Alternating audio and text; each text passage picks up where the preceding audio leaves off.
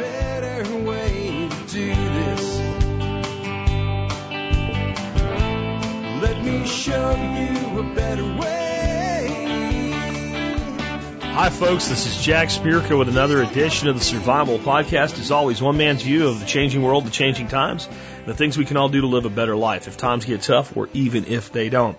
Today is April the 15th, 2016, and this is episode 1767 of the Survival Podcast. And of course, this is the Monster Show of the Week, the Listener Council Show, or I should say the Expert Council Show, where the Expert Council members uh, answer your questions. This finishes off all the questions I have for the Expert Council. So I have a clean docket for next week. So get your questions in for the council. Uh, I really could use more questions for Michael and Sue LaPraise. I could use more questions for Tim Glantz and some questions for Stephen Harris. Those are places I really need some more questions right now. So get them in. I think I can use some for Ben Falk too. Something tells me that. I got to put together their document, get all their questions to them by Monday for the next coming month of shows. So it would be a good time to get your questions in for the expert council. Just send an email to TSP, I'm sorry, to jack at the survivalpodcast.com and put TSPC expert in the subject line. Tell me which council member your question's for please, in general, send me a question for a single council member. If I want to divide it up or bring a different council member in, I'll make that call. Tell me which council member you would most like to answer your question for you. So what are we going to talk about today? Well, Stephen Harris is here. We, we had uh, Steve missing for quite a while due to some personal issues, but uh, he's back and at it again. He's got some uh, really great advice for us about the ins and outs of cell phone chargers and how many you really need uh, to make sure that you're always prepared. I mean, our phones have become such an integral part of our lives. And gaining information during a disaster can often be accomplished with a phone when it can't be accomplished any other way. Not to mention it's our primary means of communication. Also, for those of you who use the Zello channels uh, for TSP, it's a great way to connect with other people. It's like ham radio without a ham license or a ham radio. It really is. And there's a lot of great options and things that we can do with our phone. If we can keep them running, if we can't keep them running, then they are pretty useless to us. What about dealing with dandruff? I mean, does that sound like a survival topic? I don't know that it's a survival topic, topic, but I'll tell you what it is. Dealing with dandruff naturally, learning how to use natural remedies on things that aren't that big a deal like dandruff so that you begin that process. Erica Strauss is going to give us some advice on that today for a listener who wants to know how to do that without using stinky shampoo like, let's say, Head and Shoulders. Uh, next up. Oh, by the way, what do you think's in that stuff? Have you read the ingredients on a shampoo bottle? Survival? Yeah. Yeah, staying healthy is a big part of survival. Uh, next up, though, on staying healthy, what about staph infections? Staph infections can be a real serious problem, and we have a listener who's dealt with them uh, repeatedly in their child, and they've tried natural remedies. So now they're turning to Doc Bones and saying, you know, antibiotics are all that's worked. So what do we do in the future? And it seems like this kid has a susceptibility to a particular variety of staph. So we're going to learn all about that, and that is a critical critical thing to know about the prevention of and the treatment of. If you ever end up in a really bad situation, that's something that can really cause a lot of problems. And it's something that if you're going to be going into a hospital and you're going to be going through surgeries and things, there's more people that die from secondary infections in hospitals than die, than that die from the reason they went there in the first place. Okay, so this is an important, important topic. Gary Collins has another question that he's going to hit a home run out of the park with in answering for us on intermittent fasting. And it's one of the least understood ways that we can improve our health, trigger weight loss, and live in the primal paleo way. Intermittent fasting is where we don't fast for days, we fast for long hours, and then we eat, and then we fast for long hours again just like our paleo ancestors may have when they were traveling as hunter gatherers and had to go long times in between eating, or only having small amounts during those times until the next kill, catch, or find. Okay? Uh, next up, we're going to talk about planting in a leach field. I've answered this question so many times. I'm glad somebody asked it of Ben Falk. He's going to talk about what can you plant in your leach field or your septic drain field, depending on where you're in the country. You might call it one or the other.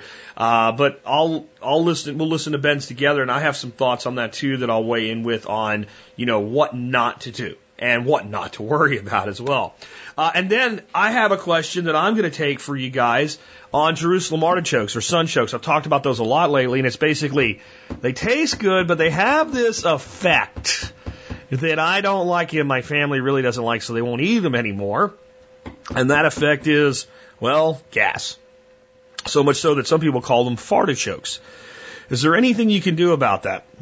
I've got two pieces of advice, and one is really cool, and I'll give you an article to check out on that as well when I cover that. And then a little thing at the end that I've got for you guys today.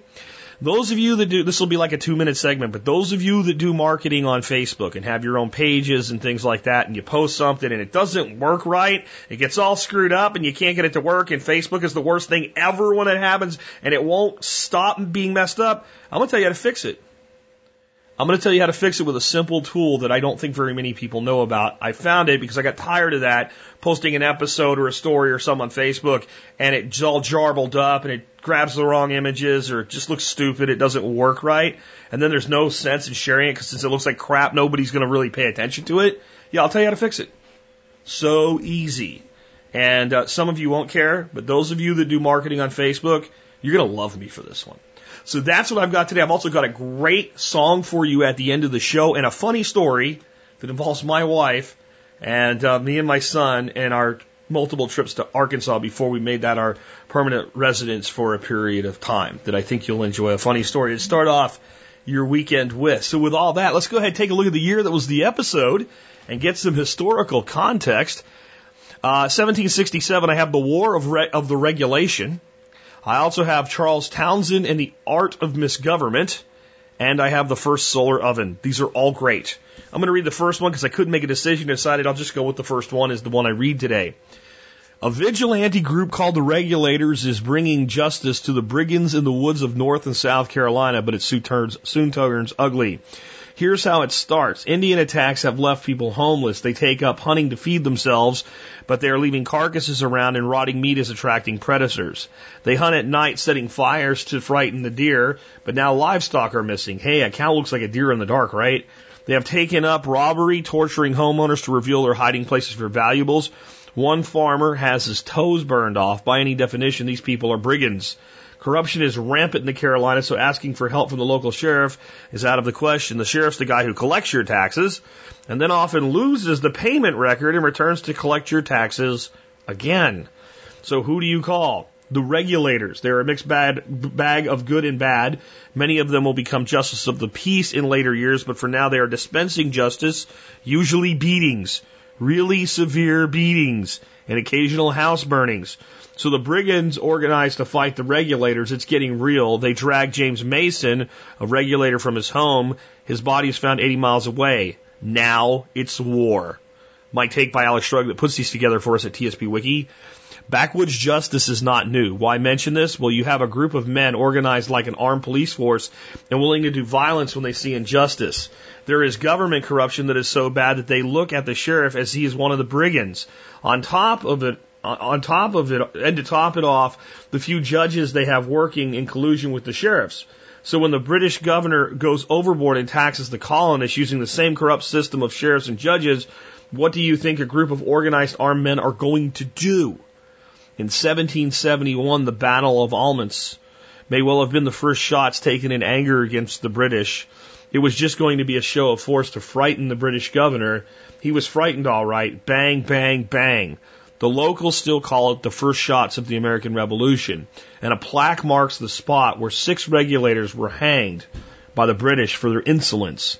It reads in part, quote, Our blood will be as good seed in good ground that will soon produce one hundredfold, end quote. James Pugh, Under the Gallows at Hillsborough, North Carolina, June 9th, 1771. So Rothen taught that Lexington Green was the first shots of the revolution, but here we have a contender that maybe the first shots of the revolution were actually in 1771 with the seeds beginning in 1767. I really want to kind of point out the difference in how a man faced death at this time, though. Our blood will be as good seed and good ground that will soon produce 100 fold. Well, given there were six hung, it produced way more than a hundredfold. It produced way more than a thousandfold. I believe it was 18,000 men in total fought the American Revolution. And that was quite forward looking and a hell of a way to look at death. And I also kind of would point out here that people look at stuff like this and they say, see, this is why you have to have government. Government, government caused this. Government caused this because the thieves were in collusion with the government. So it took horrible tactics to offset the thieves. The more things change, the more they stay the same. With that, let's hear from our two sponsors of the day. Hey, have you ever thought about making a knife from scratch but just felt it was too complicated? Well, at knifekits.com, anyone can learn to make great knives, even me. From the total newbie to the master bladesmith, they have everything you need to make great knives, Kydex sheets and more. Find it all at knifekits.com. You know, I use a Berkey water filter in my home and I have for over six years now. It's important to me to have the best quality water, but it's also important for me to get great service, pricing, and support, which is why I only deal with one source. That's Jeff the Berkey Guy Gleason, one of the top dealers of Berkey in the world with customer service that will blow you away. Learn more at directive21.com. Again, directive, and then the numbers 21.com. Before we get to your first call, I want to let you guys, or your first question for a council member, I do want to remind you guys that the Perma Ethos plant propagation course that normally sells for $350, uh, run by Nick Ferguson, is currently on sale for the entire month of April for $250. There's a link in the show notes for a post about that today. Uh, we are halfway through the month. If you want to take that course this year, I'd recommend you do it while it's on sale. We will not be putting it back on sale again. Uh, and if you want to develop that skill for personal propagation or for starting a business, I can't give you a better resource. This is a, a course that literally will, the first time you do a, a propagation of, of just about anything, pay for itself in savings or in profitability, being able to sell those plants to your friends, neighbors, and, you know, as, as big as you want to build it or as small as you want it to be. With that, let's hear from somebody we haven't heard from a while, Stephen Harris the guy when it comes to all things energy and engineering about cell phone chargers. How many do I really need? What do I really need? And what can, what do I know will work when I need it? Steve, take it away. Darius from Louisville, Kentucky. This is Steve Harris with the expert panel calling in to answer your question. Darius wrote to me and said, Steve, I bought and devoured your video on cell phones. My cell phone will never ever be dead again. Even if I get stuck on an airplane for eight hours, I know I'll have plenty of power. You have so many things in the video that my mind is, is exploding. I do not know what to get. Chargers for the home or the car or portable batteries. What do you suggest? Where do I start? Thank you, Darius from Louisville. Darius, the concept is you don't take the charger with your phone everywhere you go. What you do is you have chargers at every location you're going to be and you move your phone from location to location to location. So you always have a charger for home or car for where you're going to or where you are and you don't need to carry it with you every day, everywhere. This is a lot less for you to carry and a lot easier. So it goes without saying, so I'll only say it about once. Each location has to have high quality cables, like the Anker brand cables. They're either all rubbery plastic, all one piece, or they're uh, pl- uh, fabric wrapped, and they got Teflon coatings on the inside and durable as, as hell. You can find all these for Apple and Android at cellphone1234.com you have to have a high quality, high speed cable. This will allow your phone to charge at the maximum speed if you have a high speed charger. If you got a cable from Walgreens and a high speed charger, you won't have a high speed charger. It will, the cable will limit what you do. So here's the concept. At home, for your phone, you have a wall charger, a USB charger, and you have a car charger and you keep the car charger near the wall charger, either sitting out there or in the drawer below it or next to your bedstand or something. You got both forms of chargers at home. If you have to hop in someone's car and go someplace, you have a car charger that you can pick up and take with you. Now in your car, which you're going to take and do your daily errands or go to work in, in your car, you have a car charger and you have a wall charger. It's obvious. You have a car charger to charge your phone in your car. Why do you have a wall charger in your car? Let's say you have to go someplace and you are going to be stuck there all day. This could be an emergency. This could just be you going someplace and having meetings and meeting with clients or whatever. If you get stuck someplace on an all day, 10 hour endeavor and your phone is dying, you can at least go out to your car and get your wall charger and plug in your phone and charge it up in your location. Now, speaking of work, you at work, you have a wall charger and you have a car charger at work. You know, the car charger is less than 10 bucks. It's, you know, it pays to have it with you. What happens if something goes on at work and you have to hop in the car with someone and you have to go someplace? This could be an emergency. This could be an urgency. This could just be an all day business trip to another town and back. And Joe says, hey, Steve, come on, we gotta go. Let's hop in my car. I'll drive. We gotta go to these meetings and, you know, do a presentation, whatever. Well, if your phone is being sucked dry from all the different applications on it, you at least have a car charger in Joe's car along with you that you took with you from work that will allow you to recharge your phone from his car as you're going. Now, these are kind of the what ifs, and the, most of my strategy is around a disaster or something bad happening.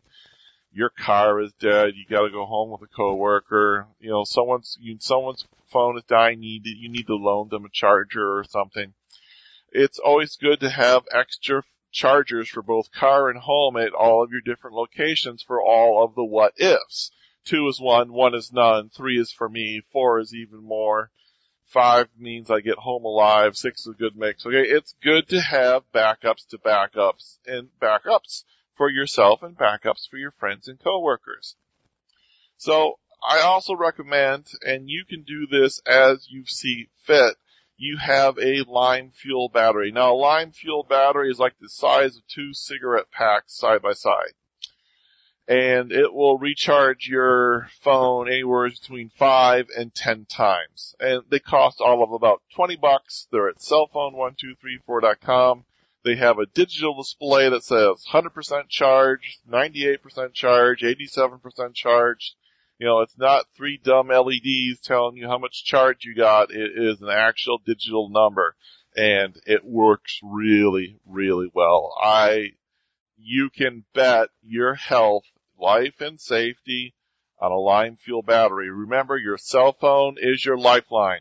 It is what you use to let your family know that you're okay. It's what you use to call 911. If there's something going on in the world, it's what you use to access CNN.com to find out what the hell's going on and if it's going to affect you. Your cell phone is your lifeline and that's why I have all of these redundant power abilities I'm telling you about that I want you to have with you. Same goes for your children. They should have their own wall charger at home and a car charger at home depending upon their age.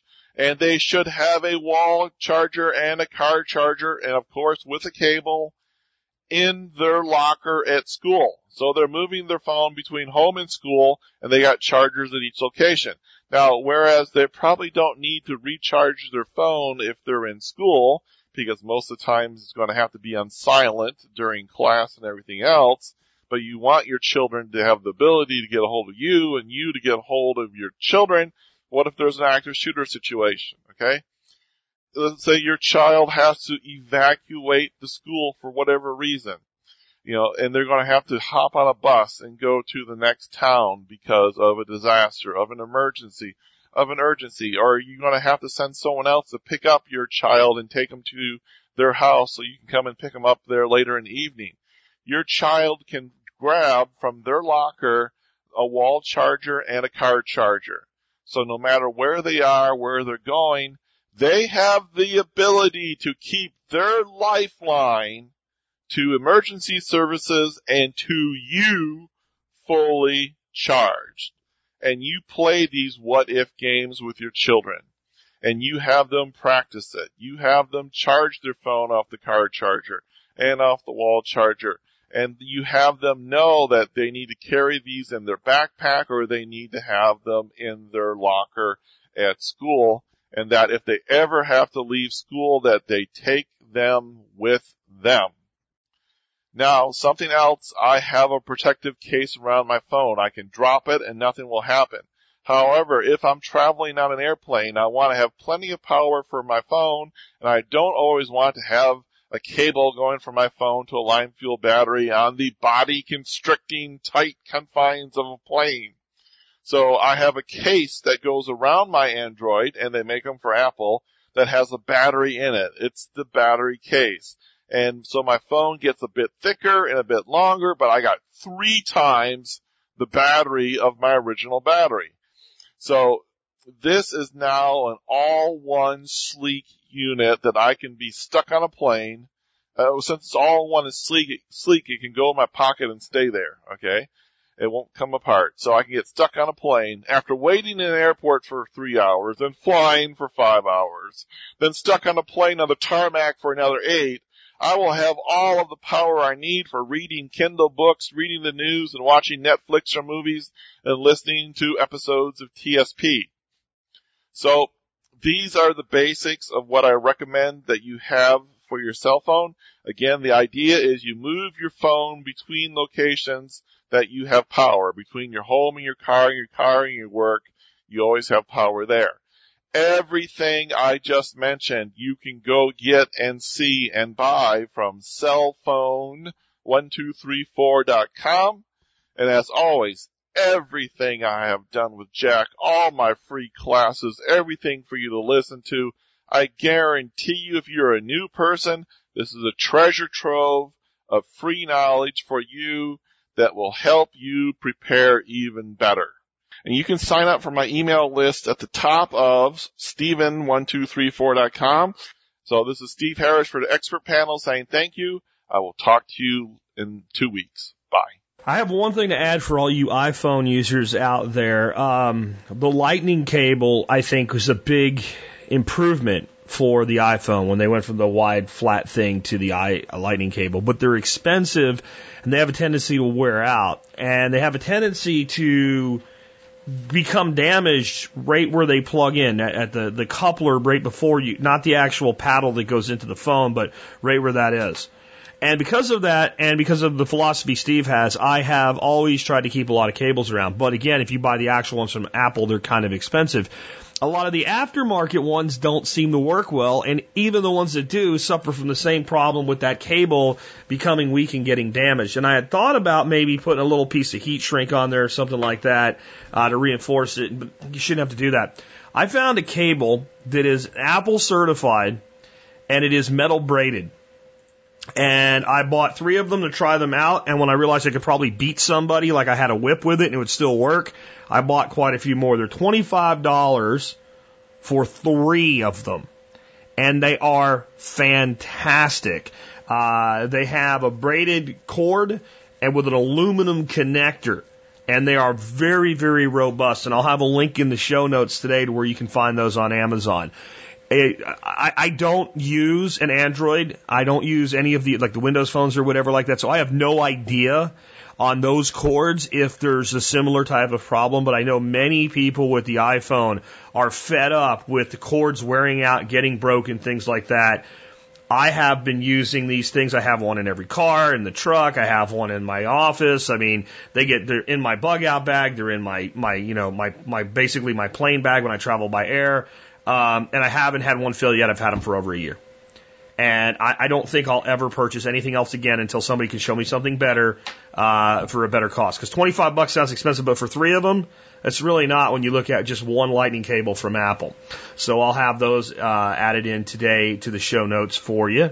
Great stuff from Steve as always, and that's my philosophy too. There should be a charger where you go, not with your phone. Next up, let's hear from Erica Strauss on dealing with the problem of dandruff uh, in a natural way without using something like, you know, head and shoulders or what have you. They have some pretty harsh chemicals if you read the uh, labels on them.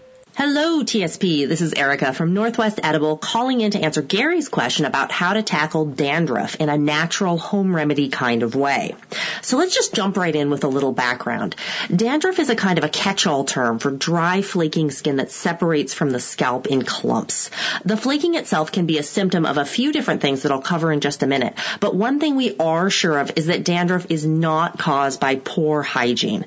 Some people find that more frequent washing of the hair and scalp helps their dandruff but many many people find that less frequent washing helps. So dandruff is pretty common and it's not a sign that you're necessarily doing anything wrong from a hygiene or showering or hair washing perspective. Now we've all seen those head and shoulders ads, right? Where the pretty woman runs her fingers through her man's hair and horror, white flakes drift down onto his dark colored polo shirt.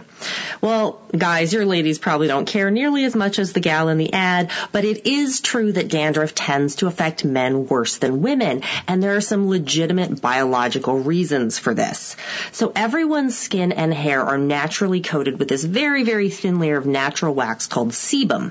Sebum is a protectant and a moisture barrier, and it's absolutely essential for skin and hair health. But too much sebum buildup can block pores, make hair greasy, and most importantly in the case of dandruff, can feed some bad microbes and fungi that live on your skin, on your scalp, and can contribute to dandruff. Male scalps produce about 50% more sebum than female scalps, so guys do tend to have more of the problems associated with excess sebum than ladies, including unfortunately dandruff. Now here's a few things we know are associated with dandruff. One, not brushing your hair frequently. A good brushing works as an exfoliant on the scalp, so it does help to break up and loosen flakes of scalp skin. If you get occasional dandruff, a good vigorous brushing with a high quality but gentle brush might be all you need to keep it in control.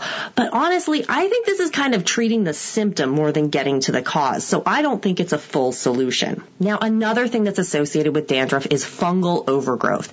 There is strong evidence that overgrowth overgrowth of certain yeast fungal strains can cause dandruff. And this sounds way freakier than it is. The important thing to know is that our entire body is covered inside and out with a whole universe of microbes every day, every hour of the year. And, you know, for the most part, these are benign or even helpful little guys.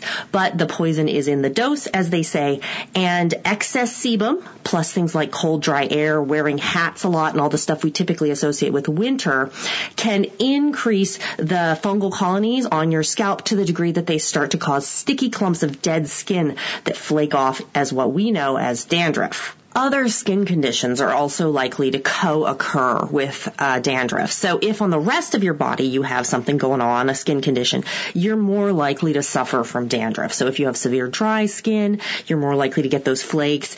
If you have seborrheic dermatitis, you're way more likely to suffer from dandruff. If you have psoriasis or eczema, you guessed it, greater chance of dandruff. But the good news is normal everyday dandruff is not by itself a sign that anything bigger is going on. But if you do have dandruff, co-occurring with other more severe skin conditions, then a trip to your friendly local dermatologist is probably in order.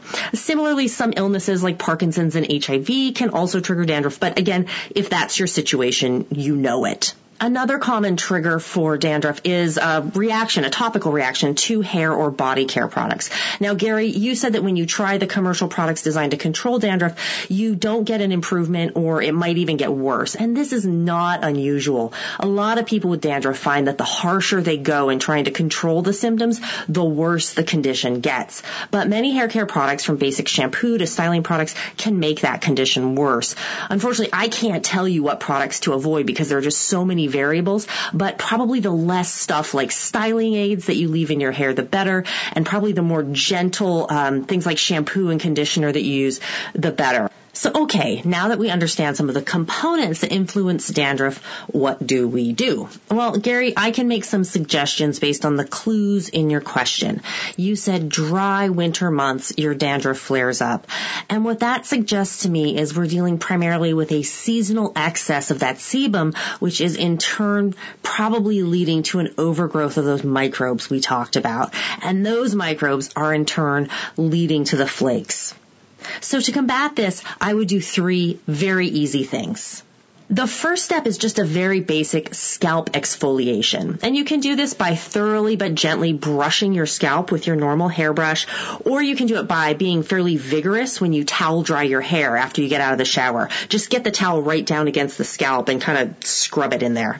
The idea here is just to physically remove any sticky buildup of excess skin or flakes so that we can penetrate better into the healthy skin of the scalp with our next steps. Do use good judgment with this. I mean, if it's painful when you exfoliate your scalp or when you brush your hair, or if you're noticing like red oozy patches on your scalp, then something beyond basic dandruff is happening and, you know, go to the doctor. But that's the first step. Get off as much of that loose, flaky skin as possible.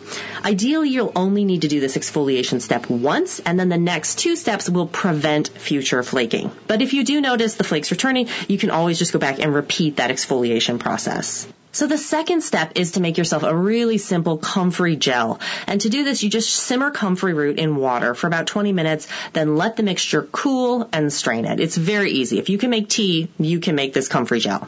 So if you grow your own comfrey, what you'll want to do is um, dig up a bunch of roots, scrub them, and chop up about a cup of the fresh comfrey roots. You can use a food processor if you want. If you don't grow comfrey, um, you can go online and order dried comfrey root. And if you're using the dried comfrey, you're just going to need about a quarter cup. So one cup of fresh comfrey or one quarter cup of dried comfrey root. So you put the comfrey, fresh or dried, in a pot with three cups of water. Bring that to a simmer and then gently simmer for those 20 minutes. Let everything cool, then strain through a fine mesh sieve. Um, the mixture will be kind of goopy and gloppy. You do want to try and get as much of that goopy stuff through the sieve as you can, but leave the pulp of the roots uh, behind. And when all said and done, you should have about two finished cups of this gel. The technical term for the texture of comfrey gel is mucilaginous. It's the same uh, same word that's applied to like okra that's cooked or oatmeal it basically it means gloopy. And to be honest, this stuff has got kind of a snotty quality, but don't let that put you off because comfrey root gel is probably the most effective all-purpose natural remedy for skin conditions, like almost all of them. I don't have dandruff, but I do get eczema on my face in the winter. And this gel works better than the normal steroid creams that are used and prescribed to treat eczema. So I'm a big fan. I really think this has got a huge potential to help your dandruff. The reason comfrey is so amazing uh, for skin is that it contains compounds that speed up skin cell turnover and regeneration. So what that means for your scalp, Gary, is there's less opportunity for those scalp skin cells to kind of stick and build up into clumpy flakes. I use comfrey gel topically on myself. I use it on my kids if they get a burn or a scrape. That's how confident I am in the safety and gentleness of this product. But you do need to know that I am not a doctor or a trained herbalist and there are some concerns about um, some of the compounds in comfrey leading to liver toxicity. What I have seen is that this is primarily an issue with massive amounts of comfrey taken internally, and I have very little personal concern about uh, topical uses of comfrey, even comfrey root preparation when used for a limited amount of time. But if you have any concerns or if you have issues uh, with your liver function, this is something you're going to want to probably take up with someone who knows comfrey very well just to make sure you're on the safe side. But again, my take, having read some of the studies, is short-term use, topical application is something I'm comfortable with for myself and my family. You should know that this gel should not be taken internally. It's just for periodic external use. So please do not drink this gel. How you use the comfrey gel is just take about maybe a half tablespoon, tablespoon of the gel, rub it into your scalp with your fingertips. Try and get a nice thin, even layer all over your scalp and leave that gel on for at least several hours. It'll probably make your hair look a little crunchy and if your scalp feels a little bit tight as the gel dries, that's totally normal. I'd advise rubbing this gel in once a day at night and just leave it on while you sleep and then shower in the morning as usual. One thing you do need to know about this gel is it's perishable. You can make a batch and keep it in the fridge for about a week, but what I recommend is just pouring the gel into ice cube trays and storing those cubes in the freezer.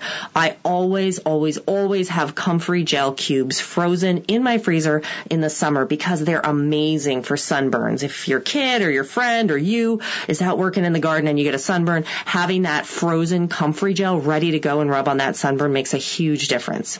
So for your dandruff, you can thaw one cube at a time as you need, which should be enough gel for several days of these scalp massages, or you can rub the frozen comfrey cube right on your scalp to apply a thin layer from the cube.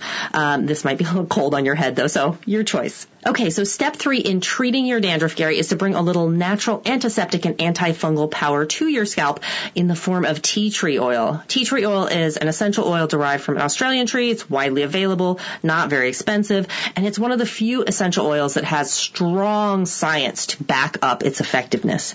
Tea tree has a pleasant sort of medicinal woodsy smell, and it's an excellent topical antimicrobial. So it's often used in natural preparations for acne, athlete's foot, dandruff, similar skin conditions. To apply tea tree oil to your scalp, we want to dilute it. There are certain situations where a trained herbalist might want to use tea tree oil undiluted, but this isn't one of them. If you just rub tea tree oil right on your scalp, you can run the risk of actually over drying your skin, and that's going to exacerbate your dandruff problem. So I'd start with about a 3% dilution of tea tree oil, which is a very moderate dilution for an adult. That's about one tablespoon of olive oil in a small bowl with about nine or 10 drops of tea tree oil added. So one tablespoon, 10 drops is a good rule of thumb for a 3% dilution. Mix that well and then use your fingertips to rub maybe a half teaspoon of this mixture, this oil mixture, into your scalp once a day. It's best to do this while you get out of the shower in the morning because your hair will still be wet so it won't soak up the oil and your scalp will be warm so that oil will have an easier time softening up any rough skin patches that might be there. Now, Gary, I don't want to play on any gender stereotypes here, but it is my observation that women have a higher tolerance for multi-step skincare regimen than guys. So if the idea of remembering to do something in the morning and something at night to keep the dandruff at bay sounds like it's just going to be too much of a hassle, I think it would work totally fine to add the tea tree oil directly to your comfrey gel to make a single step product you can just put on your scalp at night. You're going to lose some of the moisturizing benefits of the olive oil, but done is better than perfect. So to go for this natural all-in-one approach, what you'd want to do is measure the final quality of comfrey gel that you get very carefully. So for every ounce of gel, you want to add 18 drops of tea tree oil. So one cup or eight ounces of gel would call for 144 drops of tea tree oil. A few drops either side of this isn't going to hurt anything, so if you end up with 140 or 150 drops, that's fine. But these three techniques, gentle exfoliation, antimicrobial tea tree oil to combat fungal overgrowth, and comfrey gel to stimulate skin cell turnover on your scalp, together should go a very long way to minimizing or even eliminating your dandruff. So Gary, I hope this helps you clear up those flakes without harsh chemicals. I think you're going to find this works really well. The combination of the comfrey and the tea tree oil is um, it's just fantastic for skin. I think it's going to make a big difference in that dandruff. So if you or any of the community have questions about this, just let me know by leaving a comment in today's show notes, and I will do my best to answer. Guys, this has been Erica from Northwest Edible Life. Thanks so much for sending in your questions for me here on the Expert Council. Please do keep those questions coming, and in the meantime, come say hi any anytime at nwedible.com or facebook.com slash nwedible. Thank you, Jack, of course, and thanks TSP. I look forward to chatting with you guys in a couple of weeks. Once again, uh, comfrey is just, to me, a miracle plant and a dermal regenerator. Uh, and that to me would be a big reason that it would work for this problem and many other things. By the way, my uh, my knee rehabilitation continues very very well and uh, I I really put it down to comfrey and plantain that has uh, enabled me to uh, to take that under and and do it myself rather than rely on medicine, which I'm sure would have immediately said, "Oh God, yeah, we got to we got to at least scope that knee and put holes in it and stick some stuff in there and see if it needs surgery." And of course, you'd think that it most of the time would be, "Yeah, we got to do it. Yeah, I hope your insurance covers it." Yeah, okay. Anyway, I'm not saying you should always take that approach, but in my case, it seems to have been the right one. Anyway, uh, next up, another medical question: staph infections. Dr. Bones, take it away. Hey, this is Joe Alton, MD, also known as Dr. Bones of www.doomandbloom.net, where you'll find close to 800 articles on medical preparedness for any disaster. Also the co-author of the Survival Medicine Handbook. This week's question comes from Jesse who asks, What's our offense and defense against staph infections if for some reason we don't have access to antibiotics? My four-year-old son, who's in seemingly great health, twice in the past year, unfortunately, has been infected with staph on his face. The first time last winter, he had a cold, blew his nose too much, got irritated, and soon infected. The second time just happened recently when he was scratched by a neighbor kid on the nose and eye, and scratches soon grew into sores. Both times we tried everything out of the herbal antibiotic books for weeks without success. Both times we eventually went to a conventional doctor to get antibiotics. They worked overnight. Seems as though our son is susceptible to this certain strain of staph. Any advice would be appreciated. Jesse, certainly infectious organisms are an issue for many in good times as well as bad. Your son's history seems to indicate, as you mentioned, a tendency towards a particular strain of staph. It would be very useful to know which strain it is, so consider asking your doctor to send the specimen from one of the sores to the lab. By doing a culture of the specimen, you'll be able not only to identify the exact species of microbe involved, but also what antibiotics kill it it's always a good idea to consider all the tools in the woodshed, so I'm glad you tried some herbal antibiotics. Unfortunately, they don't always work.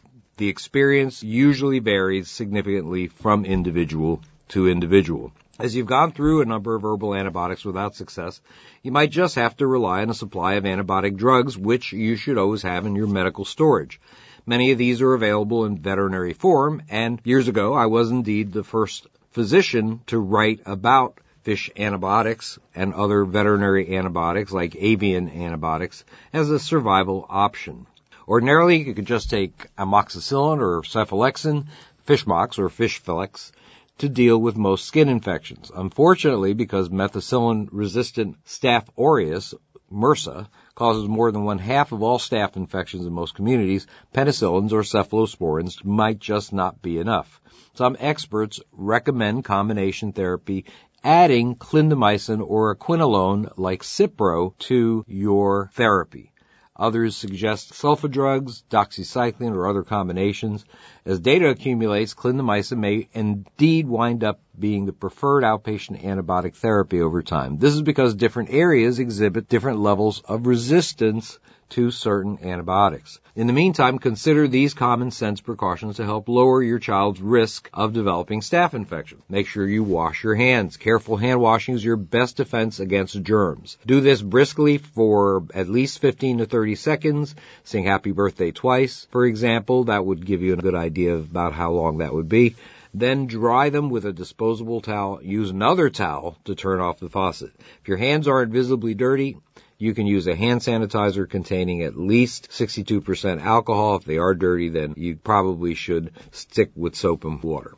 Keep cuts and abrasions clean and covered with sterile dry bandages until they heal. Those open sores easily get infected. Pus from infected sores often contains staph, like what your son has, and keeping wounds covered might help keep the bacteria from spreading. Avoid sharing any personal items such as towels, sheets, razors, clothing. Don't share your razor with your four-year-old child, in other words. Staph infections can spread on objects as well as from person to person. Now always wash clothing and bedding in hot water.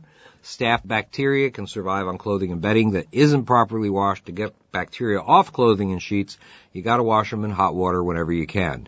Also use bleach on any bleach safe materials. Drying in the dryer is better than air drying but staph bacteria, they're pretty sturdy. They could even survive the clothes dryer. This is Joe Alton, MD, that old Dr. Bones, wishing you the best of health in good times or bad. Hey, don't forget to follow us on Twitter at Prepper Show, on our YouTube channel, Dr. Bones Nurse Amy, and our Facebook group, Survival Medicine, Dr. Bones Nurse Amy. Also, our new podcast is called American Survival Radio. You can check out our website at americansurvivalradio.com our survival medicine podcast is also available on blogtalkradio.com. Remember that our opinions pertain to post-apocalyptic settings, survival scenarios, and the like. In normal times, seek conventional and standard medical care whenever it's available. Good stuff, and I mean that's that's another reason to take uh, Doc Bones and Nurse Amy's advice on the storage of antibiotics, uh, specifically from the fish industry. Uh, and they, they've done extensive research to prove that the capsules that are in those bottles are the same capsules that you get at the pharmacy. And uh, as always, Bones doesn't advise you that if you get sick to go start popping fish mox, but this is a perfect example of, hey, we tried this other stuff, it didn't work. We used antibiotics and they did work. Antibiotics are not an evil thing. They've been so overused that they have lost a lot of their effectiveness and they won't always work for everything but having them as an option in a situation where there is no support is a good idea. Great advice on the prevention. Of course, Doc Bones is a consummate professional. I thank him and every one of our council members for their service to this audience on the council. Next up, council member Gary Collins. We have a question for him again on intermittent fasting. Gary, go ahead and uh, let's talk about that. Hey everyone, this is Gary Collins, creator of the Primal Power Method. Uh, I have a great question today again about intermittent fasting, which is pretty timely. I've been getting a lot of questions on intermittent fasting lately. Uh, Brandon has changed his schedule. He used to uh, work out in the afternoon, and now he's working out in the early morning, and he's having difficulty uh, maintaining that that 16 hour fasting window because he's hungry right after he works out there could be uh, two things I'm going to want to address. Uh, remember, the first is let's look at what intermittent fasting is. It is 16 hours of not eating, followed by eight hours of feeding. So you eat within the eight hour window. You do not eat uh, within the 16 hour window. And the best way to make that work, obviously, is to fast throughout the night and while you sleep into the morning and then have your first meal to break your fast. That's where the, the term breakfast came from, break fast. Um, so remember that. Some people have reversed it depending on schedules. I think part of where he's, he's gotten confused in asking for this tip is I may have been a little too regimented in my, uh, blog post and the section in my book on intermittent fasting. I put in there, I put in what people will usually do. And I probably shouldn't have done that. I'm real, it's hard for me. Sometimes I have to put things in regimented not to confuse a bunch of people because if I give them too much leeway, it actually throws them off and they, they get even more confused and don't know where to start or how to do it. So I kind of put it in there as a template and I probably should have been more lenient and uh, shown that, you know, as I've always explained in all my teachings, is our bodies are always changing. Everything's always changing. Don't be so regimented. Um, so he may have been confused on the windows, the window that I gave. What you guys need to understand with intermittent fasting is it can change. You can change the schedule. It can change day to day. My intermittent fasting windows are not the same every day. They're totally different. My first meal will be at a different time literally every single day. And remember, we want to eat when we're hungry. Now, if we're working out, getting a lot of physical exercise, well, the result of that is hunger. Our body wants to replenish those calories and those macronutrients in order to repair and build or build, depending upon what you're, you're trying to do. So, for people who are trying to build muscle and add a little lean more muscle mass or even a lot, the window is that two hour window after you get workout or physical exercise. That's when our cells are the most responsive for the uptake of our macronutrients and our micronutrients for that matter. So that's why you always hear that window after working out. I think Brandon's getting caught in that a little bit. So in he's trying to fight the hunger and try and stay. Well, if you're not trying to put on muscle, um, but maybe just trying to maintain and you're not so concerned about that. You're just more concerned with lean body mass or like I said, maintaining that two hour window isn't as important after working out. I, I have experimented with this for years and I've used it with other clients. The two hour window really isn't that important for people trying to maintain or especially when you're, uh, I've noticed as you age, it's not as important because we don't have the testosterone and the, the muscle building, uh, you know, chemicals and hormones in order to build, even though you can older in age, but just doesn't seem to be as important. So if you're trying to build though, and you're trying to add muscle, that two hour window is actually really, really important, especially for competitive athletes and bodybuilders. That two hour window is crucial. I would even cut it down to an hour for those people. But what I what I would like to Brandon do, he's asking me for tricks so he won't be so hungry after he works out. Well, there there really is no trick for that. Once you work out, you're going to get hungry. Um, you know, that's just the way your body works. So what I would do is I want to I want to kind of emphasize you have to be adaptable and flexible with intermittent fasting. Like I said, I think people have become too regimented and we all do this. We tend to uh, focus in on on the same routine. We're we're we're we're humans. We get caught in routines. With this, I want you just to to adapt it. So now he's working out at five in the morning, as opposed to he was working out like three thirty in the afternoon. So that's different time scale working out. Well, working out later, it's easier to intermittent fast because you're not active in the morning, so you won't be as hungry. So that first meal he was having was around 11, 11.30, which is the typical schedule. So what I would do if I was him, I would adjust my fasting time, start time in the evening. So instead of having that meal later in the, in the, in the evening, you make it earlier.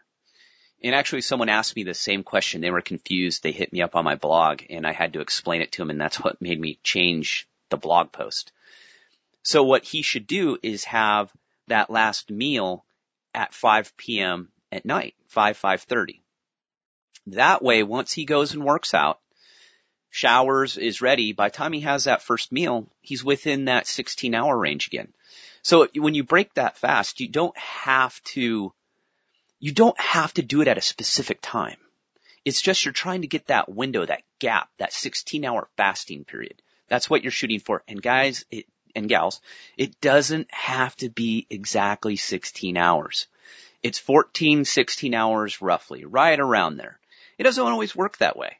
Um, you know, for me, every day is so different that, like I, I explained earlier, is my first meal is all over the board. It, it just depends when I work out, when I go to the gym, what I got going on that day. So I want you guys to be flexible that way. Uh, you know, change it around. It could, it could change day to day, week to week, however you want to do it. Don't be so regimented and worried about your time frames that they have to be specific every day. They have to go this way or it just isn't going to work. He'll be just fine. Now, if you get hungry, one of the tips I can give you is the easiest way to avoid eating the worst is if you eat, you know, starchy foods, carb, you know, starchy carbohydrates, sugars during that fast period. That will actually get you out of the fat burning mode, kick you out of it. And, and so what I always recommend is a scoop of coconut oil. You know, it, it has no glycemic index. It's instantly converted very quickly because of the medium chain fatty acids. It's changed into ketone bodies, which are partially burnt fats that you utilize as energy in, instead of glucose. So that's one of the, the tips I could give him, but I would rather have him adjust his schedule in, instead of trying to trick his body because, you know, and, and it may take a while. Here's another thing.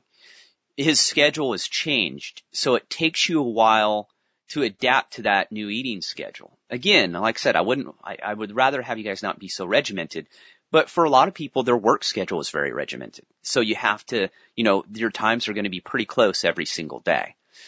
Um, so yeah, just be more flexible. Just, you know, don't worry about certain time frames of the day. You're just trying to get that 14, 16 hours in. And another thing I have found with people who intermittent fast or are trying it is they feel that they have to do it every single day. You don't. Um, there's, I don't do it every single day. There's, there's times when I'm just flat out hungry. And that's my body telling me that, you know, um, I've maybe kicked into too far of a calorie deficit or I'm not getting enough of, uh, protein or fat in order to, to build and maintain my energy stores or even carbohydrates. So remember, your body is always going to tell you which direction you should go. So don't force yourself to intermittent fast if you're not feeling it. It, it will happen from time to time. Remember, that our ancestors are, are ancient, as we, I like to use cavemen or whatever, cave women, that we wouldn't have, you know, access to food all the time. So think of what they would do. Their fasting schedules would be changing all the time and they weren't thinking of fasting. It was just they didn't have any food to eat. So remember, eh, remember anytime you have a question, kind of think back to that. Okay. If I was living off the land, and I didn't have, you know, refrigeration. I didn't have, you know, grocery store. I didn't have, you know, I had to get all of my own food. What would my eating schedule kind of look like? And I'm not saying you have to do that. People freak out and they'll go out and they'll start eating just like that. I'm just using that as an example to show you where intermittent fasting, the, the whole concept came from. It was to get our bodies into a fasting mode because of not having readily, readily access to food all the time. Well, I hope that helps, guys. And uh, remember, send me any questions you have at contact at primalpowermethod.com, or you can hit it in the comments section of Jack's show on Fridays. Take care. What I'll add to that to think about it too is so you're working out and then you're hungry. Okay, great. Um, go ahead and eat. Uh, you know, you can adjust your, your, your, your last meal to, to extend the fasting period, but I agree with Gary. If it's, if it's 12 hours, 14 hours versus 60, whatever, it, it, you're still creating that long duration in between meals, which is emulating uh, our hunter gatherers because this is another thing that our hunter gatherers uh, ancestors did not do. Not only did they not intentionally intermittent fast, they also did not work out. And that's not anything against working out because our, our lifestyles, especially those of us with office jobs, are far more sedentary than their lifestyles were to a degree. Because the hunter gatherer lifestyle is about living in a natural state. And if we can look at existing hunter gatherer societies where they still exist, and you can see these are not people that spend a lot of time laboring really, really hard. That's kind of the whole point. When they go somewhere, they get there with their feet. Uh, they are in good shape they're generally lean, cut, very, very strong from not a muscular, but more of a tendon sinew type of thing. They've got that, that, that real uh, intrinsic strength that doesn't wear out when they get older, you know, just because their muscles atrophy a little bit. Uh, very much like, in some ways, coal miner strength. In the early days, you know, uh, as a coal miner, but as people get older in coal mining, that life breaks them down and, and they do have a, a reversal. Um, so just understand whenever we're doing anything in paleo primal type of world that we're never perfectly emulating the, the thing. We're trying to find the, the, the, the the most close to a natural state for our body, our mind, and um, and everything else to exist in, in our diet. Uh, and we're trying to emulate that, and then take into account just the reality of modern life and you know the reality of sometimes you just want something and, and sometimes that's okay as long as it's not all the time uh, next up i have a question for ben falk on planting in around and on drain fields or leach fields uh, when you're trying to grow as much as you can for your household ben take it away hi jack and all ben falk with whole systems design um, question about utilizing a septic drain field which in this part of the world we call a leach field, but same, same thing, I'm pretty sure. Um, just a septic system where all the leachate, leachate goes out into the, into the soil. Um, yeah, it's the most fertile part of most people's properties, mm, anywhere you have a septic system. So, um, we've experimented a lot with them. Um, we haven't ever gone so far as to plant trees or, or perennials on them. Um, definitely officially is very not very not recommended at all um, because you can really clog them with roots, which makes sense, and I'm sure that does happen.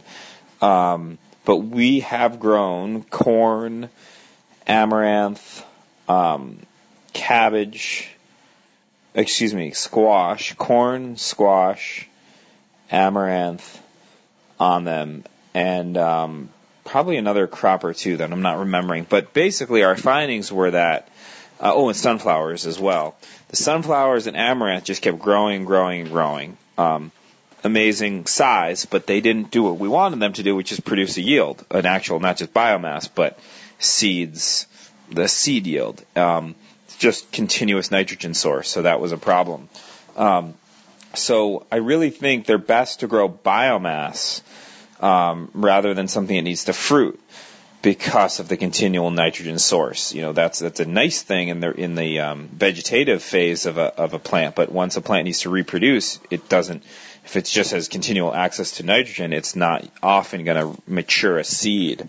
Um, so, but we did find that ca- that um, squash did still mature, even despite all of those nutrients. And I've been in other parts of the world actually where we've grown watermelons like in pig poop, basically, almost straight pig manure, and watermelons in a very hot tropical part of the world where I was living produced that way. So I think there's something to be said for cucurbits, you know, cucumber family plants doing well in just continual manured, you know, nitrogen uh, feeding environments where they just have constant food, endless food source and they still seem to mature their crop. So that's something worth experimenting with. So I, I think um, squash works great for us. Anything in the cucurbit family might be worth experimenting with, um, or just biomass plants.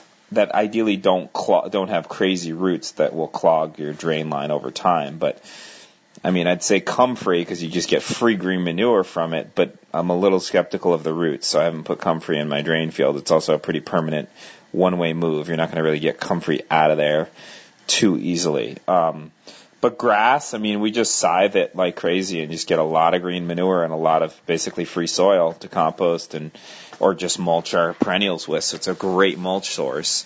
Um, so even if you're just letting the grass get tall and cutting it, um, mowing it, or you know scything it, and otherwise harvesting the grass. Um, but yeah, those are some thoughts on that, and it's definitely very valuable and very productive. So it's worth utilizing. It's too valuable to just mow, you know, once a week like most of the world does. Good luck. All I'm going to add to that is I think people wear, worry way too much about, you know, oh my God, if you grow something in the leach field and it touches the ground, it's going to be infused with E. coli and you're going to die. Um, we live in a world where we've tried to sanitize and sterilize everything. Uh, I am with Ben on not putting any large rooted perennials in and around your leach field. I think your smaller perennials that have smaller root systems can certainly uh, benefit from uh, that, that that environment. But I would advise like your leach field is going to have a point where effluent comes into it and a place where effluent exits it. There's a certain size to it and there's a flow. And I would plant any perennials or even things like perennial herbs like comfrey to the downside because you have less chance of roots getting in and clogging up the works. So that would be my only addition to a great answer by Ben Falk. Definitely something to do with, you know, good pasture over there and scything it and feeding it to animals or grazing them across it. That's, that's a fantastic use of it. And that's a, that's a no-brainer, uh, with no concerns for all the, oh God, everybody's going to die type thing. All right. So my question that I decided to answer for today's show comes from Gary, and Gary says, question about sun chokes, and I guess that's because I've been talking about them a lot lately.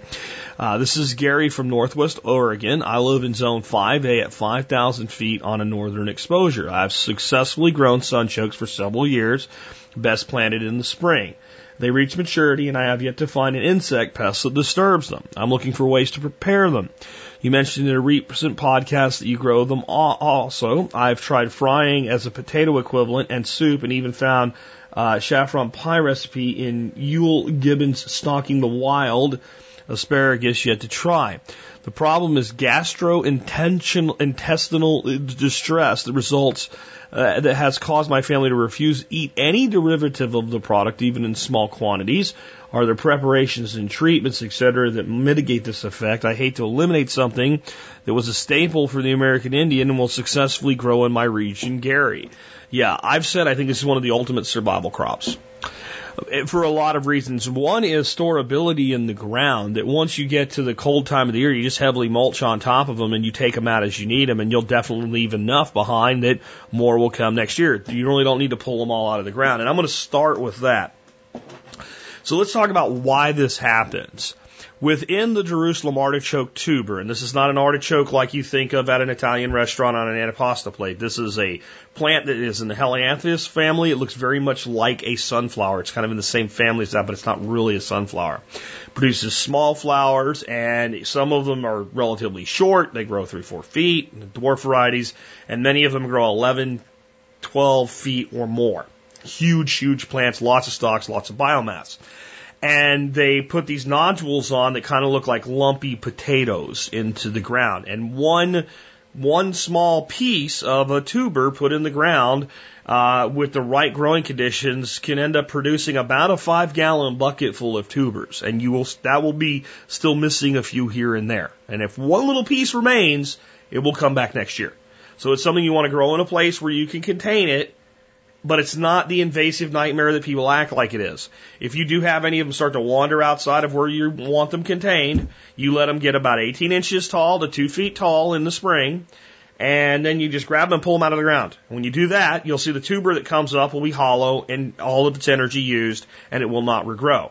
If you pull them up when they're really, really tiny, the tuber goes into survival mode, makes a bunch of little tubers, and the problem gets worse. So that's, that's how we contain them.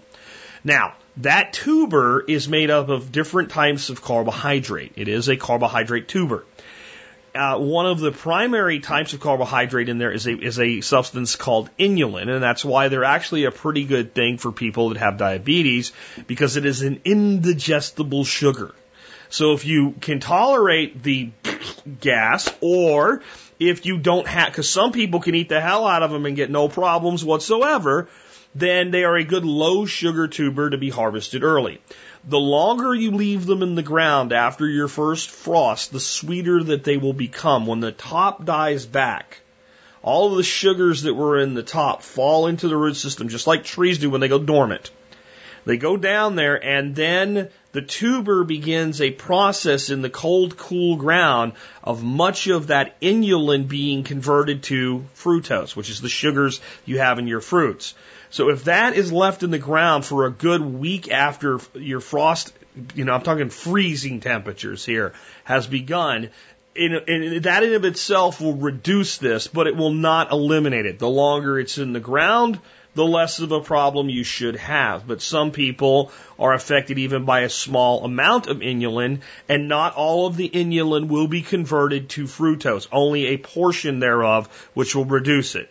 Now, one of the things that happens and causes all this discomfort, resulting in lots of expelled gas, um, though I have to say that of the things that have caused expelled gas in my home, not the worst. The worst in quantity, but in quality. Not real bad smelling stuff. I'm just saying. I know everybody thinks their own are not bad, but I mean, in general, there's a lot of noise, but not a lot of odor. I don't know what the deal is with that. But what's going on is that inulin in your stomach, much like people who are lactose intolerant, since it's not capable of being broken down in a digestive process, it actually begins somewhat of a fermentation process in the gut. We all know what that does. Fermentation produces gas, produces CO2. So my thought was maybe, just maybe, if we were to lacto ferment sunchokes, we would eliminate that. Having no sunchokes left right now, except the ones I've planted for the next season, I thought to myself, self, somebody else must have thought of this, and I used my Google foo, and I found an article. The article is titled, Taking the Wind Out of Jerusalem Artichokes. And it's exactly what my hypothesis was, and it seems to be correct. And going further, this process uses turmeric, which makes the sunchokes a beautiful yellow and infuses yet more uh, nutritional value to something that's already high nutritional value. Now we've taken something and we've converted the sugars even through fermentation into something that's going to cause less of a blood spike. We're using lactofermentation. And that means that we are creating a huge quantity of beneficial gut bacteria, uh, uh, uh, bacterium that we're going to put in our gut and inoculate our gut for, for overall health. And then we take something with amazing anti-inflammatory and other positive medicinal qualities like turmeric and we add that to it. Sounds fantastic. So how do you make them? Here's the basic ingredient. I'll give you the link to the whole article. Uh, one and a half pounds of Jerusalem artichokes broken into nodes, thoroughly scrubbed and cut into one quarter inch dice. A teaspoon of ground dried turmeric, one ounce of garlic, about eight cloves chopped, one half ounce of French ginger minced, one teaspoon of cumin, two teaspoons of pickling salt, two teaspoons of sugar, one and a half cups of water. Toss together the diced artichokes and turmeric, garlic, and ginger, and the cumin pack mixture in a jar with a capacity of at least six cups. Dissolve the salt and sugars in the water. Pour the brine over the Jerusalem artichokes. It will not cover them at first. Add brine bag, a gallon freezer bag with a paper or with a weight containing one tablespoon of salt dissolved in three cups of water or another suitable weight. The next day, the brine should cover the artichokes. If it doesn't, add more brine mixed with the same proportions. Wait several days before tasting the pickle. I found it perfect after a week. The brine was sour and the Jerusalem artichokes were pleasantly, mildly spicy and still crunchy. When the pickle has fermented enough to suit your taste, store the jar in a refrigerator. Keep Jerusalem artichokes weighted so they stay, they won't take on a grayish cast. Several people have now eaten this pickle in politely distressing and potentially distressing quantities. The test subjects remained on site this time, so if the reports didn't come verbally, they would have merged in another form, and nobody has suffered. I hope these results will be duplicated by other investigators. Let me know. Okay, don't be shy. And this is on an article called uh, A Garden Stable, A Garden's Table. And it's a great article with a lot more information about uh, Jerusalem artichokes, and I'll have a link in the show notes to that. So I'm definitely going to try that. And some thoughts of mine are right away. Hey, a little jalapeno in there, a little bit of spice, or maybe a little serrano. You want a little more spice? Just maybe one split. And then I have another piece of advice for you. Whenever you're doing these ferments, and the recipe calls for garlic, chopped up, minced, whatever, don't do it. Don't don't chop the garlic up. Put in as much or even more of the garlic, garlic that's qual, uh, called for in the recipe. Take whole cloves of garlic and put it in there. When you go to put your pickles into a jar in the refrigerator, take all those little beautiful garlic uh, cloves out of there, put them in a little like pint jelly jar, half pint jelly jar, put a little brine in with them and keep that and use it for your cooking. It is fantastic and it's much easier if they're in little nodules and you find, find yourself, if you're like me and you like garlic, eating them. I'll add another thing. Whenever I do fermentation, I always make a little bit of yogurt cheese. It's just an excuse to make some awesome yogurt cheese. Um, and to make yogurt cheese, you basically hang yogurt up in a piece of cheesecloth, or I use a flour stock tactile. Mix it with other seasonings you want, like I use dill and almonds is one I do. Jalapeno and garlic's another one. A little bit of salt, and uh, mix that up and hang it overnight for about 12 to 14 hours. Let all the whey come out of it, and you got yogurt cheese. That whey is just a huge nutritional powerhouse full of lactobacillus bacterium, and I take one little teaspoon of that and I drop that in. Another thing that I might suggest with this, though I haven't made them yet, if you want your lacto ferments to come out with a good crunch, adding some tannin will help with that. A simple source of tannin is grape or muscadine grape leaf. Uh, that will help a lot. Also, some people use oak leaves, uh, but I have found that grape leaves work fantastic. And just so happens that the grapes have done enough of their leaf usage by fall when this is coming in and you're doing a lot of lacto fermentation. Another little thing that I thought I would point out. I have an awesome German style crock. I think I paid $120 for and it is it's great. It's a ceramic crock, so it maintains temperature. I think I have the 10 liter one. It's really big, but even the 5 liter ones I've routinely seen well over a hundred bucks. They've dropped the list price on the one that I recommend by TSM Products down to eighty dollars, and it's currently on sale at Amazon with free shipping on on Prime for sixty nine dollars and four cents. A lot of people think when they're going to get a fermentation crock, they want like this giant thing like your grandmother used to have with pickles down in the, in the cellar. If that fits your life, fine. But here's the reality. Five liters is a lot of space. And these ferments don't stay optimum for that long. I mean, this is a good thing for like a month or two, and it starts to get beyond what I want anyway, personally, for my ferments. So, five liters is five liters. Think about it this way. A two liter soda bottle and another two liter soda bottle and a one liter soda bottle. That's a lot to ferment at once. It has these really great ceramic weights. So you don't have to worry about filling a bag or anything like that. Now you can do this in mason jars, pop a hole in the lid, stick in an airlock. But I love my German style fermenter and I just want to let you guys know that the thing is on sale right now for $69 with free shipping at, at Amazon. So if you've had your eye on one of those, there'll be a link in the show notes where you can pick it up today. Remember, you can always help support the Survival Podcast by going to tspaz.com uh, when you shop for anything on Amazon. And it's a shorter domain than Amazon. So if you like the show and want to support us, you can do that. Next up, I promised you something at the end today that if you do Facebook marketing, you'd want to know about. And I'll, I'll make it quick because I know this only applies to a small group of the audience. But there is a tool called, uh, for, for developers on Facebook called an object debugger. The object debugger, and I'll put a link in the show notes today where you can find it. All you do is when you have a problem, like you're posting something and it's all jacked up, it doesn't look right, you go there and you stick the link that you're trying to post into the object debugger. It'll tell you everything that's wrong with it and tell you to fix it. Well, here's the thing. It might be a YouTube video where you can't fix it. And it says there's something wrong with everything. There's probably not, okay? Here's the deal though. It will show you the last scrape where it's gone out. And the reason it happens, let's say you post a link and instead of coming up with like a summary of the article, it's just like a title, right? And there's no images associated with it or anything like that. It just looks like crap. Well, so you close it and try it again. Well, what happens is it's already been there. It's already scraped it, just like Google scrapes for its search results, and it's showing a cached version of it. Inside the debugger, you can say, you can force Facebook Go do this again and get it right this time, dummy.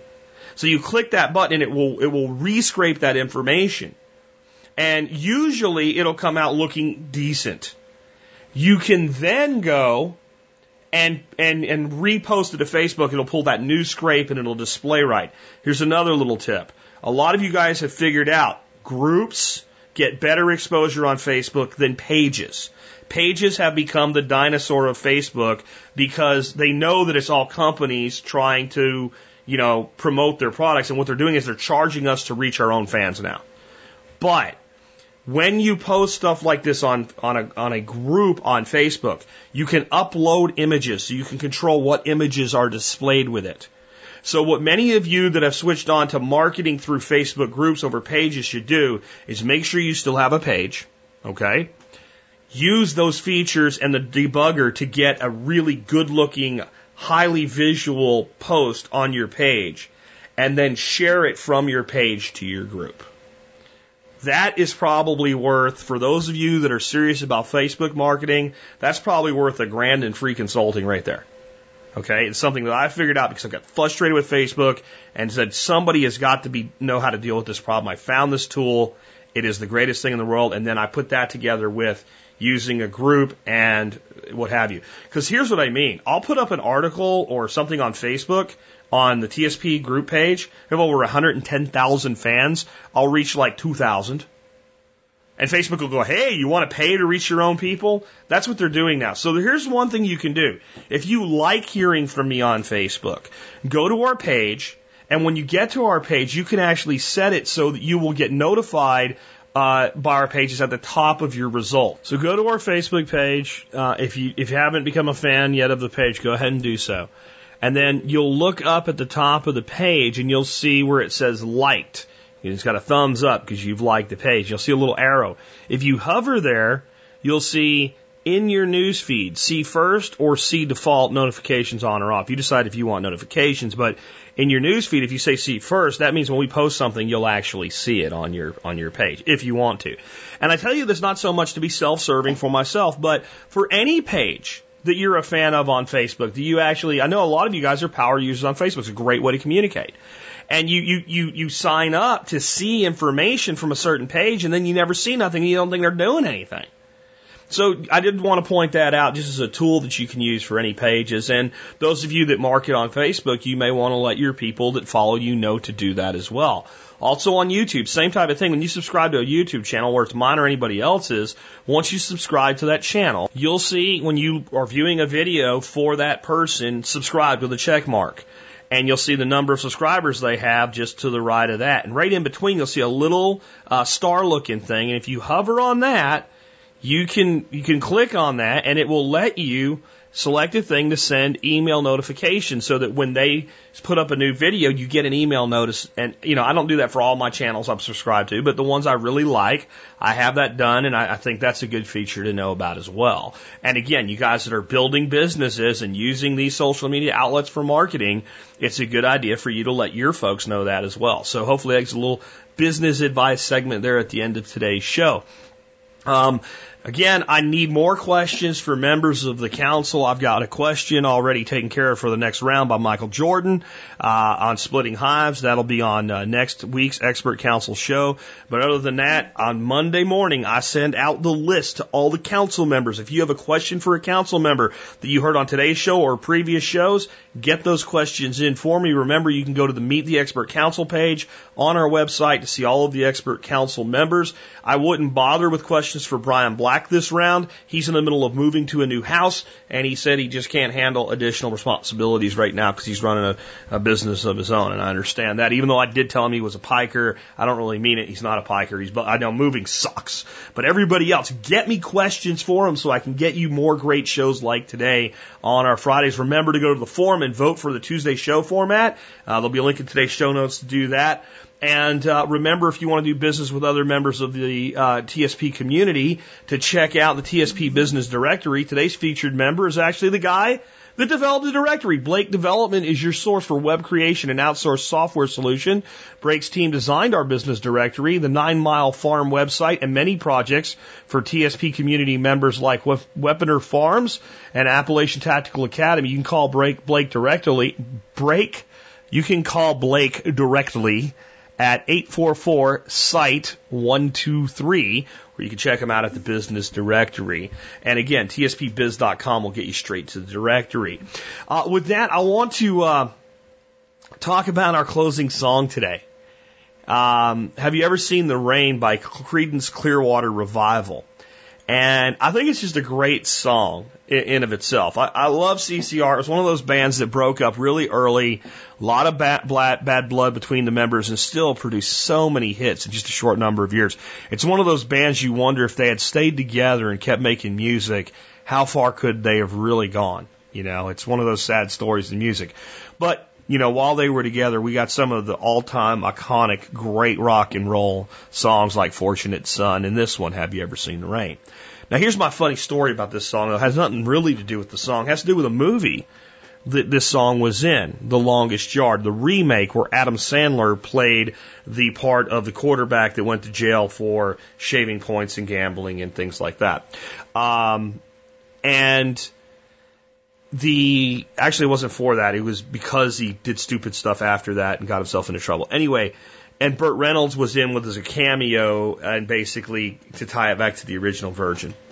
Well, there's a scene in this movie where the guards that they're going to play this football game against are just jacking with them in every way, shape, and uh, possible. And their practice field, which is just this dirt field, they went and they soak it down. It's covered in mud. And it's just a mess, and it really ruins practice for them. And Adam Sandler gives this great speech, and they go out and they just play in the mud and the water, and they make the best of it. I think there's a lesson there for everybody in this audience, because uh, these are people that have nothing but this one goal, and they're not going to let adversity stand in the way of it, you know. And it might be a fanciful movie and all, but it's a good movie, and I recommend it highly. I think actually it's one of the movies where I think the remake was actually better than the original. That's not usually the case.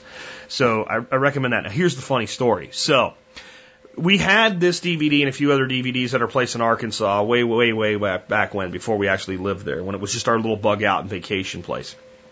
And uh, I'm up there with my wife and my son, and we're going to put a movie in. Which putting a movie in is like giving my wife a Valium. No matter how much she wants to see it, she usually goes to sleep if it's the evening time, especially if it's dark outside. So we put the movie in. She's laying on the couch. My son and I are sitting on the floor watching the movie, and this scene comes on, and all of a sudden she's singing She's asleep singing. And we finally, she kind of like woke up and caught herself wondering what the hell's going on. But she was singing the song in her sleep. She heard it on the movie. This gets funnier. This gets funnier. Uh, so it was almost a year later. We were back up in Arkansas, and of course that DVD's still there, and she's still never seen the whole movie. So this time she's going to make it through the movie. So she makes it through this scene. But right when the teams are actually going to play and they're on the bus headed down to the field, they put on that old song Spirit in the Sky. And my wife is knocked out asleep, same movie, same situation. All of a sudden we, my son and I hear her go, ba da ba ba ba ba ba da like that, and she's clapping her hands. She does this for about two bars and then wakes herself up again. And she, this, this lends credence to the concept that even when people are in comas and things like that, it might make sense to talk to them because your hearing is the last thing to kind of fade out in your consciousness. So it's just, I thought it was a funny story and it also brings up that movie. So here's the deal. Today I have a link to my, like a montage from that movie with this song in the show notes. I also have a link to a clip of the actual speech that uh, Sandler gives as his character in this movie. And I think it's, it's kind of inspirational for a lot of the adversity that we deal with all the time. Obviously, from a different standpoint, we're not all a bunch of convicts in prison for a variety of reasons, some minor crimes, some major crimes, but we all come up against adversity. And we all come up against situations where we feel like we just can't, can't do it today. And there always is a way to get it done today. That's a great thought to leave you with on a Friday. And with that, this has been Jack Spirko with another edition of the Survival Podcast. Helping you figure out how to live that better life if times get tough or they don't.